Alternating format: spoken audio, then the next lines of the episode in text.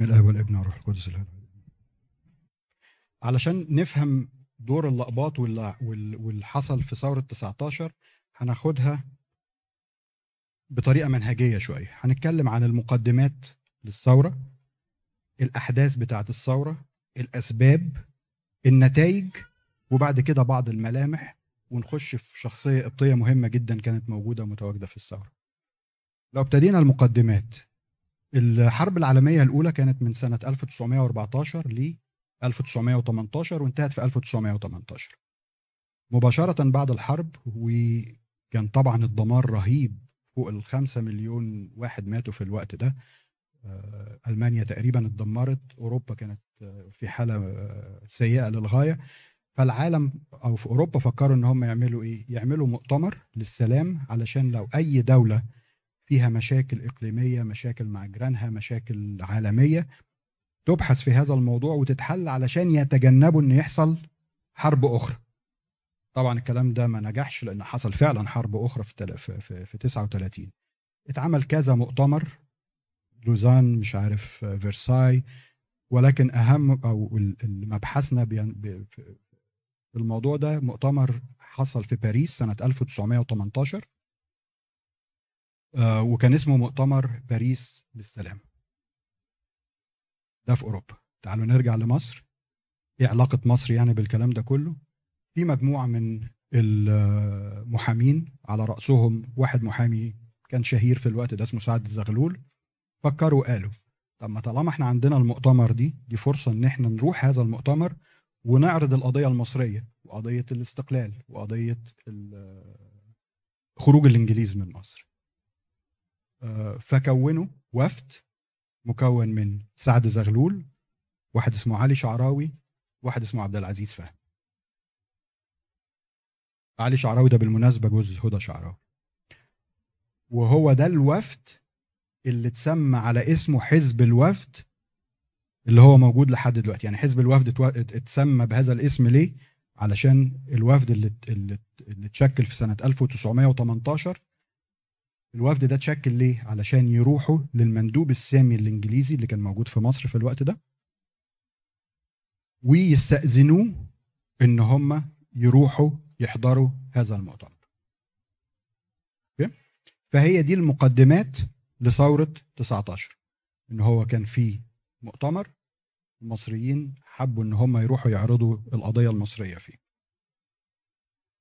طيب. الأحداث. إيه اللي حصل؟ اللي حصل إن المندوب السامي رفض تكوين وفد وسفر وفد يروح يعرض القضية دي في باريس. أوكي؟ فاللي حصل إن الناس تذمرت الناس ابتدت تخرج في الشوارع الناس ابتدت تعمل اضطرابات و آه، ابتدت تحصل مشاكل في الشارع. فالإنجليز لما لقوا الموضوع بهذا الشكل فرنفوا سعد زغلول وبعض من رفاقه لفين؟ حد فاكر؟ حد فاكر تاريخ بتاريخ المدارس؟ طيب. سيشل النفي الثاني في الأول مرة آه، نفوه لمالطا جزيرة مالطا. آه، بعد ما تم النفي هنا بقى فعلا الشارع انفجر. وهنا أصبحت فعلا بقى في ثورة. خلينا بس ناخد حتة صغيرة كده. إن ثورة 19 بعدها كان في كام ثورة في مصر؟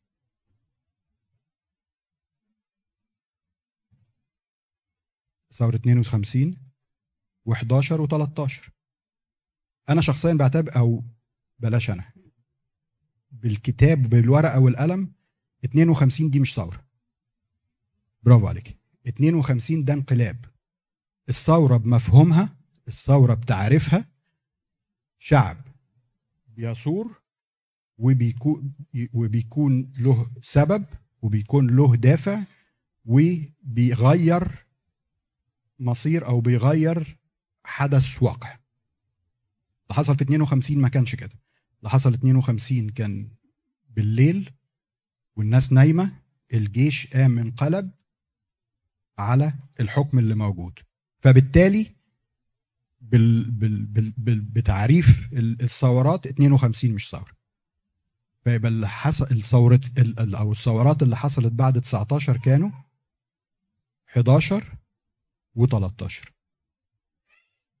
نتائج لو خدنا نتائج كل ثورة نتائج ثورة 19 كانت نتائج مفيدة جدا. 2011 وأنا بتكلم على وجهة نظري. يعني أنا ما تاخدوش هذا الكلام إن هو ده يعني كل واحد له رأي. أنا رأيي إن نتائج ثورة 11 كانت كارثية. مش على اللقبات مش على المسيحيين مش بتكلم خالص على مستوى الكنيسه أو على مستوى اللقبات أنا بتكلم على المستوى البلد. نتائج ثورة 11 كانت كارثية. نتائج ثورة 13 نتمنى إنها تكون نتائج إيجابية. ما تبقاش نتائج تنتهي إلى شيء مش تمام. فنرجع تاني ل 19 سنة 19 كانت بالتعريف ثورة مكتملة الأركان. شعب قام من أجل سبب هذا السبب هو نفي سعد زغلول و آه، كان له هدف وهذا الهدف تحقق. فبالتالي هي ثورة حقيقية. طيب نرجع تاني. فالأحداث حصل إن هو اتفقنا إن سعد زغلول اتنفى وراح جزيرة مالطا والشارع انفجر. الأسباب بتاع الانفجار بتاع الشارع ده إيه؟ في أسباب كتيرة جدا ولكن هناخد آه، يعني بعض ال- الأسباب مش كل الأسباب هناخد أربع أسباب. ال- الريف في مصر كان في الوقت ده كان عنده مشاكل جامدة جدا لسببين اولا لأن الإنجليز كانوا بيصادروا آه، أملاك الفلاحين من من محاصيل ومن آه، ممتلكات علشان هم كانوا محتاجين. على فكرة مصر كانت بتسلف إنجلترا في الوقت ده علشان. تقدر تقوم بمصاريف الحرب. ف كانوا بيصادروا ممتلكات الفلاحين وبيصادروا آه، محاصيلهم علشان يقدروا يسدوا على آه، الموضوع بتاع الحرب بتاعهم.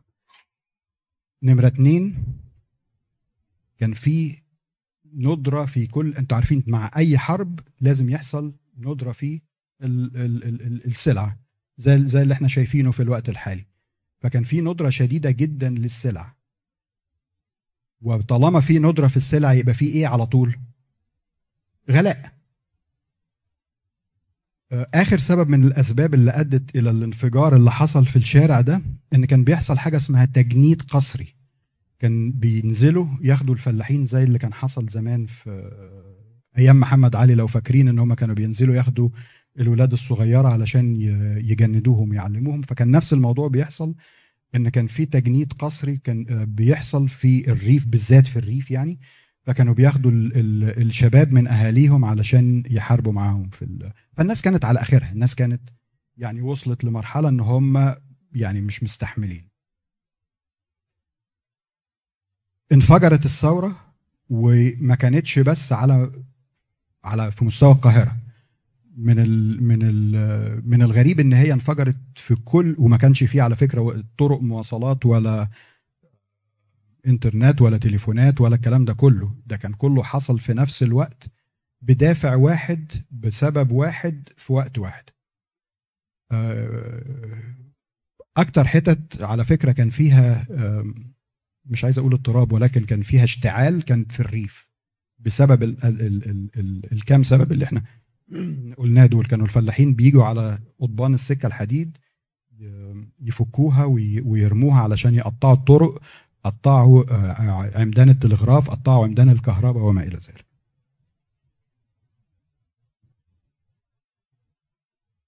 أما حصل إنه المندوب السامي رفض سفر الوفد. اولا عملهم بطريقة وحشة جدا وقال لهم طب أنا أوافق يعني السبب اللي هو كان بيقول بيقوله علشان هو مش موافق كان إيه؟ مين اللي قال إن أنتوا اللي ممكن تمثلوا فعلا المصريين؟ يعني أنا جاي لي ثلاثة فندية كده أهو بيقولوا لي إحنا عايزين نسافر عشان نمثل مصر. أنا مش عرفني أنتوا مين؟ فحصلت يعني آه، حاجة لطيفة جدا وحاجة ذكية جدا وحاجة كانت غريبة حصلت في الوقت ده. مئات الآلاف من المصريين راحوا عملوا توكيلات لسعد زغلول بيقولوا إن إحنا موكلين سعد زغلول ورفاقه والوفد علشان يمثلنا في تمثيل أو في عرض القضية المصرية.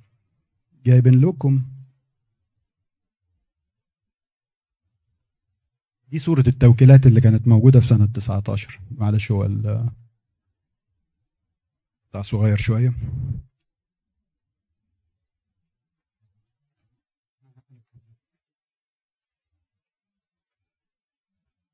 فالحتة الأولانية اللي فوق دي اللي هي دي صيغة التوكيل وبعد كده تحت الأسماء والتوقيع والبيانات بتاعت الشخص. مئات الآلاف. كلمني؟ مش طالع. أهو لو طلع على الشاشة دي لو تحبوا تشوفوا فهي دي صيغة التوكيل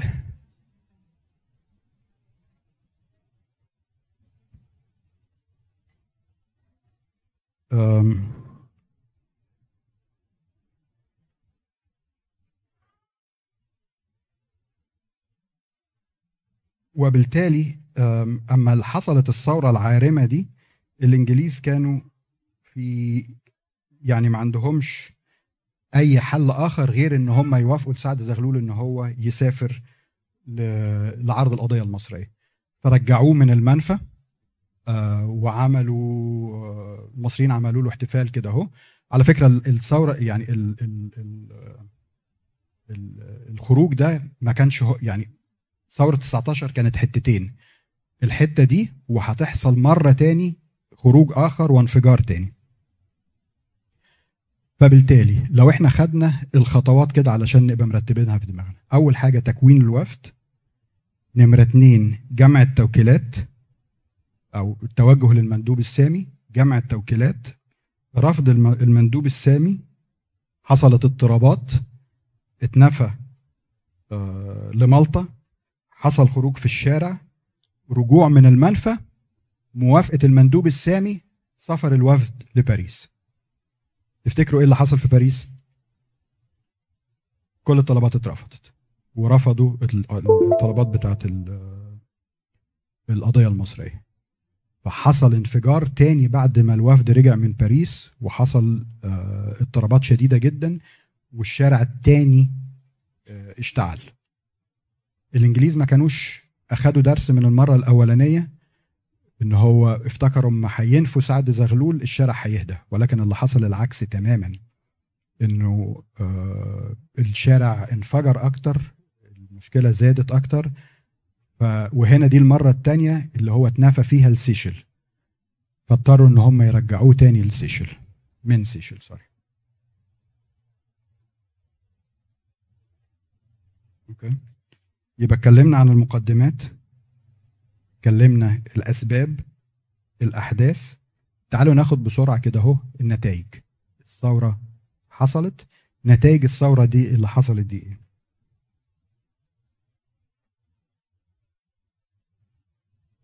واحد. إلغاء الحماية الإنجليزية عن مصر. على فكرة إحنا كلنا معتقدين إن 52 هي اللي طلعت الإنجليز من مصر صح تعالوا نفرق ما بين خروجهم من مصر كقوات وإلغاء الحماية حمايتهم وصايتهم عن مصر. إلغاء حمايتهم ووصايتهم من مصر اتلغى سنة 19 ولكن ظلوا موجودين فين؟ في منطقة القناة لأن كان عندهم قاعدة كبيرة. ووجود القاعدة اللي كانت في منطقة القناة دي كانت بتعتبر نوع من الاحتلال.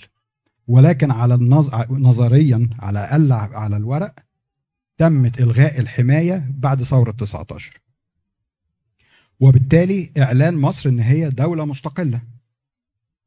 Okay؟ وصدر أول دستور مصري اللي هو بيسموه دستور سنة 1923 لو حد كان في مصر في سنة في 2011 أما سقط الدستور بعد الثورة فاكرين كان في ناس بتطالب بعودة الدستور إيه؟ 23 هو ده أول دستور وهو ده الدستور اللي كانوا لأن اللي حصل كان حصل مشكلة جامدة جدا في مصر. إن الدستور سقط ومفيش لجنة دستورية تعمله ولا مجلس شعبي يوافق عليه. فكان فبالتالي فكان لازم يستحضروا دستور فالدستور أنسب دستور لقوه هو سنة بتاع 23 بس ما حصلش يعني. وحصل آه، تشكيل أول وزارة وكانت برئاسة آه، سعد زغلول. ولكن تعالوا برضو نفتكر الإنجليز ألغوا الوصايه ولكن ما خرجوش. أوكي؟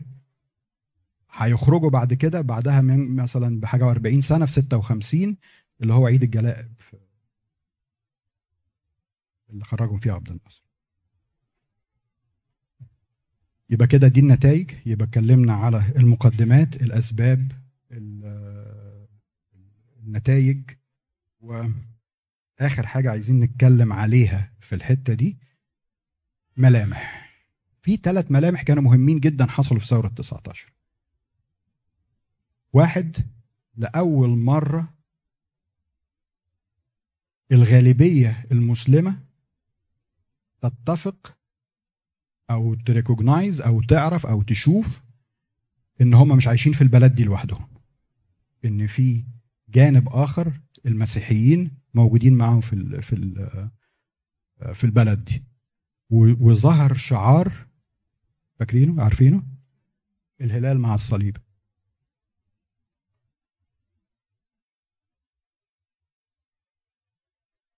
دي بعض الملامح والصور يعني مش مش مش متواجدة قوي بس عرفوا يلاقوها لنا عن الثورة.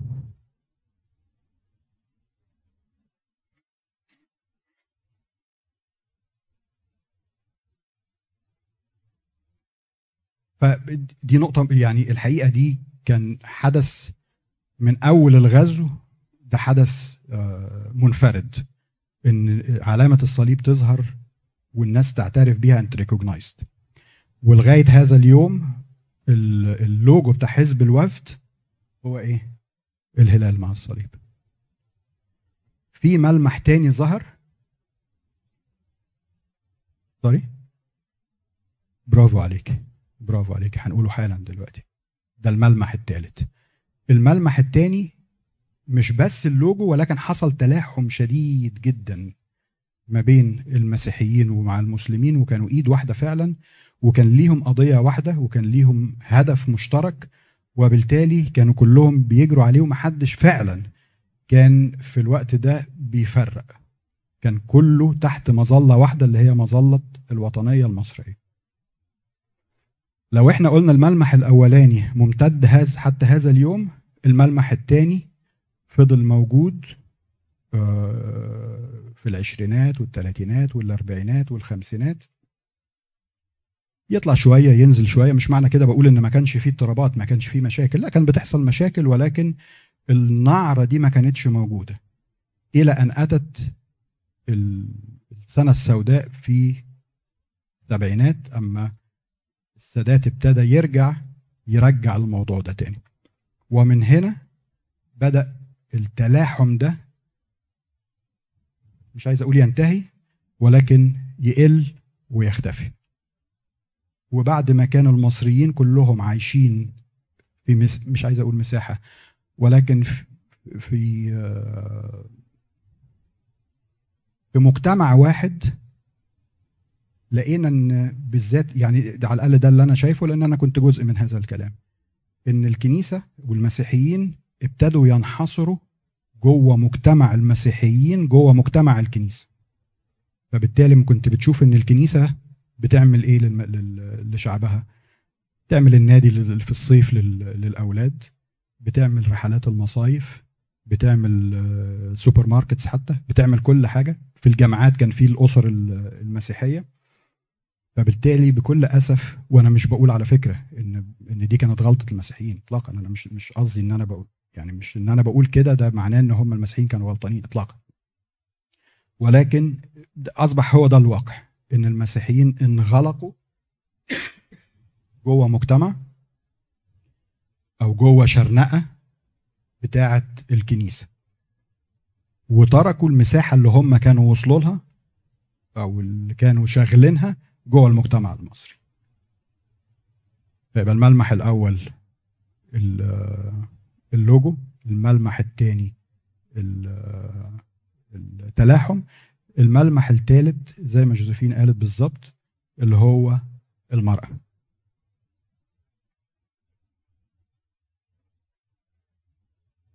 في الوقت ده كان ال ال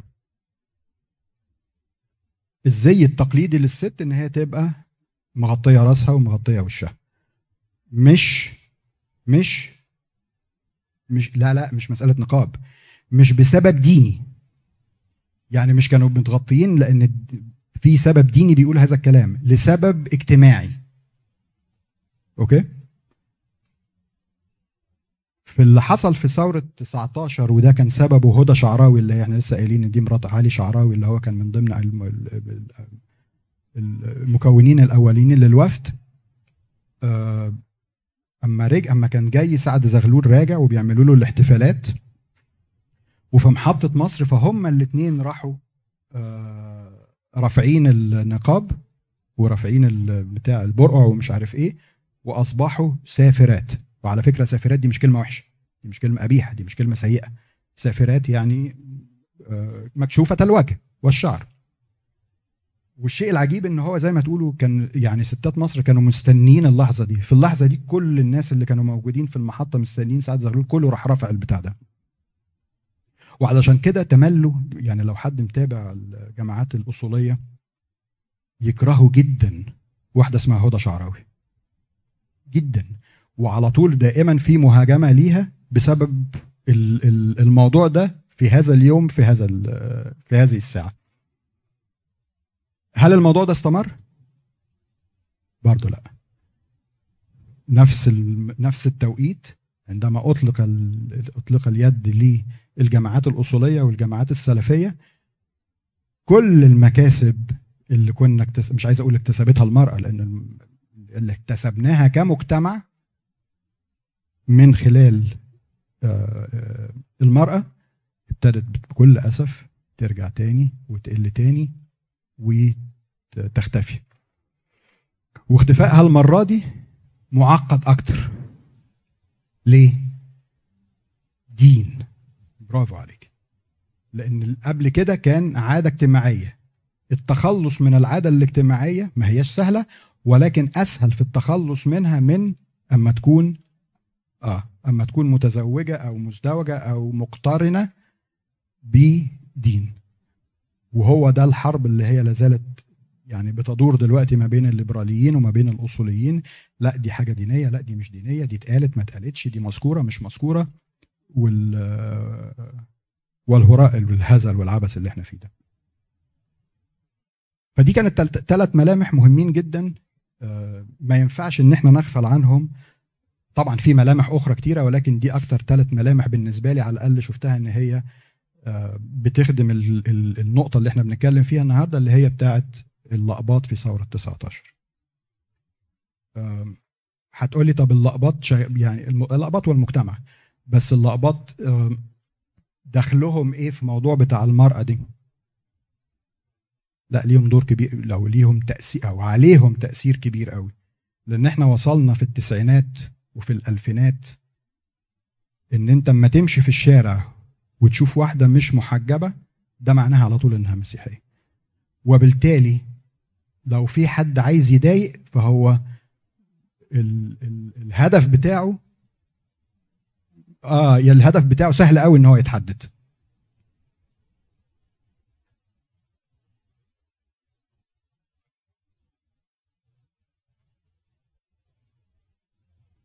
فاكرين في الأول خالص قلنا إنه وجود وجود المشاكل ما بين المسيحيين والمسلمين كان دائما ما بيريح وبيسعد الإنجليز. فاكرين الكلمة قلنا ده؟ يبقى بالتالي في وقت في هذه الروح الإنجليز كانوا هيبقوا سعداء وبالتالي كان عندهم مشاكل كانوا مرعوبين الحقيقة من الجو والتسامح والوحدة والتلاحم و إلى آخره كانوا يعني عندهم مشكلة جامدة جدا لأن هو بالتالي أصبح وجودهم ملوش لازمة. ما فيش ما فيش ما يدعو إن هم يفضلوا موجودين في البلد.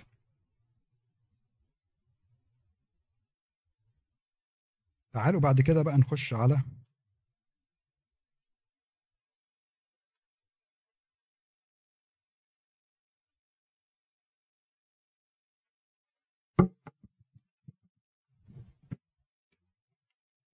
معلش أنا مش منظم ففي ورقه أنا بدور عليه.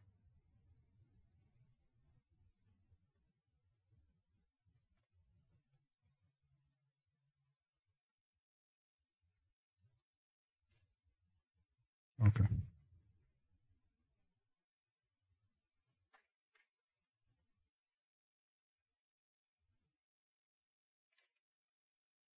حد يعرف أو سمع عن شخصية الأم سرجيوس؟ قال طبعا. برافو إيه الجمال ده؟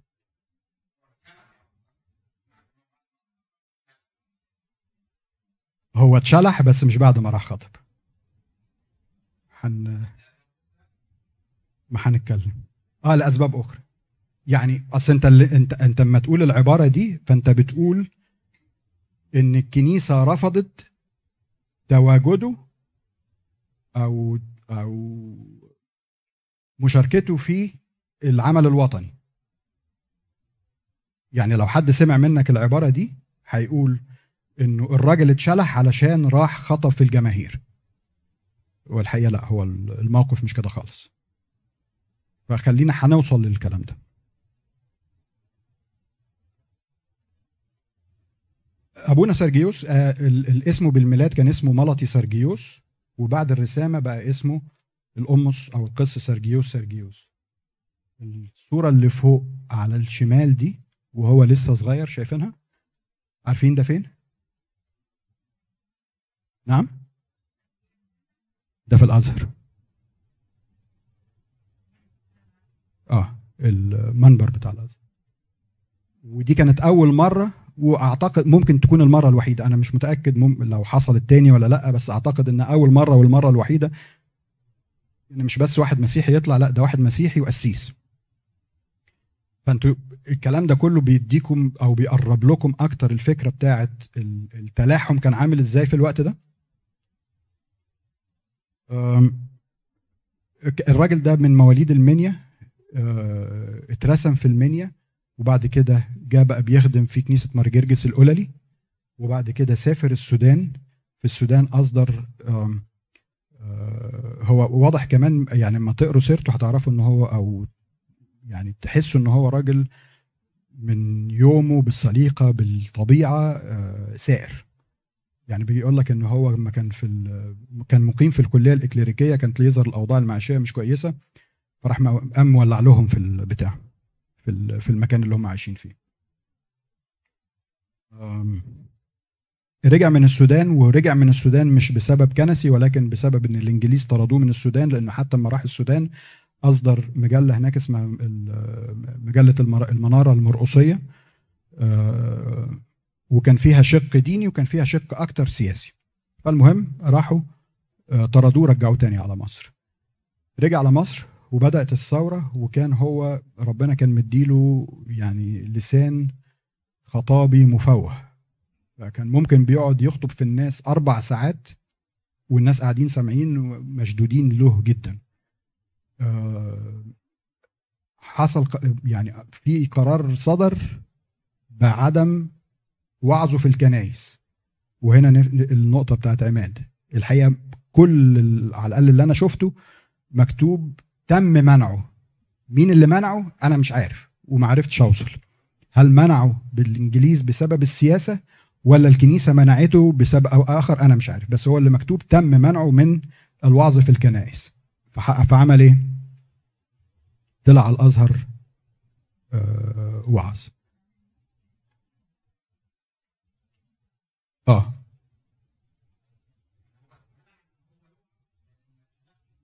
لسه ما اتشلحش خالص لسه. مفيش شلح خالص لسه في الوقت ده.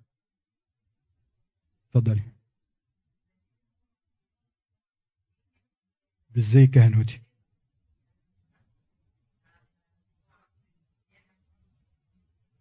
لا هو ممكن وهو دقنه بيضة كان مشلوح فعلا. ممكن كان يكون مشلوح وهو دقنه لسه بيضة. ممكن أنا ما أعرفش بس آه. آه. لأن أعتقد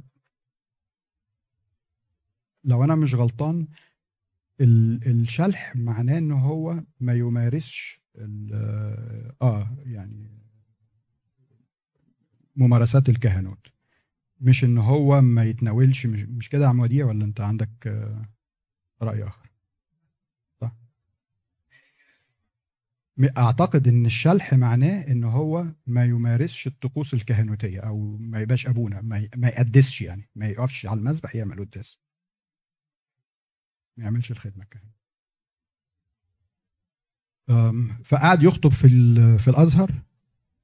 بعد كده بقى بيودوه على كان واحد شيخ في في الأزهر كان اسمه الشيخ القياتي كانوا بيتبادلوا ثلاث ساعات وثلاث ساعات أربع ساعات وساعتين وهكذا. بعد كده راح على جامع ابن طولون بقى بيخطب تاني. بعد كده بقى في الشارع في ميدان الأوبرا وكان في واحد إنجليزي هيموته والحقيقة يعني الشيء الغريب إن كل الناس مش المسيحيين كل الناس اللي كانوا حواليه الحق يا ابونا الحق يا ابونا الحق يا ابونا وراحوا مطلعين عليه علشان ي... ما تجيش فيه الرصاصة. وهو يعني الكتب بتقول إن هو بشجاعة واجه هذا الموضوع. اتقال عليه إن هو خطيب الثورة. اتقال عليه إن هو عبد الله النديم. أنتوا عارفين عبد الله النديم اللي هو كان بتاع ثورة آه، عرابي كان مسمى آه، بيسمى خطيب الثورة. فاتقال على ابونا جورجيوس إن هو عبد الله النديم ثورة 19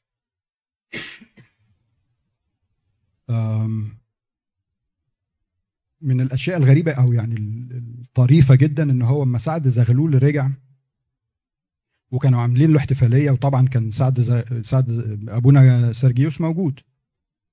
الناس طلبت إن أبونا سرجيوس اللي يخطب مش مش سعد زغلول من كتر ما هم كانوا يعني حابينه وحابين خطبه وحابين الكلام اللي هو بيقوله.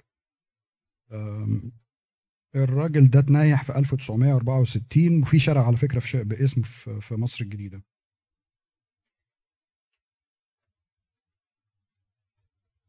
من الاشياء الغريبه إن الراجل ده من أول الناس في العشرينات وفي الثلاثينات اللي كان شايف في جماعة الإخوان المسلمين جماعة أو فيها مشكلة وكان تملي بيحذر وراح حذر النقراشي باشا والنقراشي باشا ما سمعوش لغاية أما النقراشي اتقتل على إيدين الإخوان. آه، فكان عنده واضح إن هو كان عنده بصيرة وعنده فيجن آه، يعني عالي جدا. أما اتفضل. أنا ما قلتش بعد الثورة أنا قلت اتشلح بس مش عارف إمتى. ثورة 19 ولا 23 لا بعد الثورة طبعا بعد 23 طب تعالى نتكلم في الحتة دي علشان من يعني هقول لك المعلومات اللي أنا عارفها. إن هو بعد في في فترة ما ما أعرفش إمتى اتشلح وكان يبدو إن كان في أسباب ولكن السبب اللي أنا عرفته أو اللي لقيته إن هو رسم كهنة. أو رسم كاهن. بلاش أقول كهنة. رسم كاهن. وطبعا عندنا في الكنيسة ما ينفعش إن كاهن يرسم كاهن. فبهذا فلهذا ال ال ال آه، السبب اتشلح. في حاجة في مصادر أو لقيت يعني قريت إنه اتشلح خمس مرات. أنا ما أعرفش الأسباب. يعني هو ده السبب. السبب الوحيد اللي أنا لقيته اللي هو بيقول لك إن هو حط إيده ورسم كاهن. والكنيسة اتصرفت بسرعة جدا راحوا باعتين بسرعة أسقف وراح حاطين يعني راسمين نفس الكاهن علشان ما يعملوش مشكلة مع الشعب ومع الكاهن ومش عارف إيه وما يعملوش بس شلحوا الراجل. بس الراجل ده ما اتنيح في 64 ما كانش مشلوح لأن البابا كيرلس السادس رجعه تاني وباركه تاني وتنيح وهو وهو كاهن. وهو كاهن.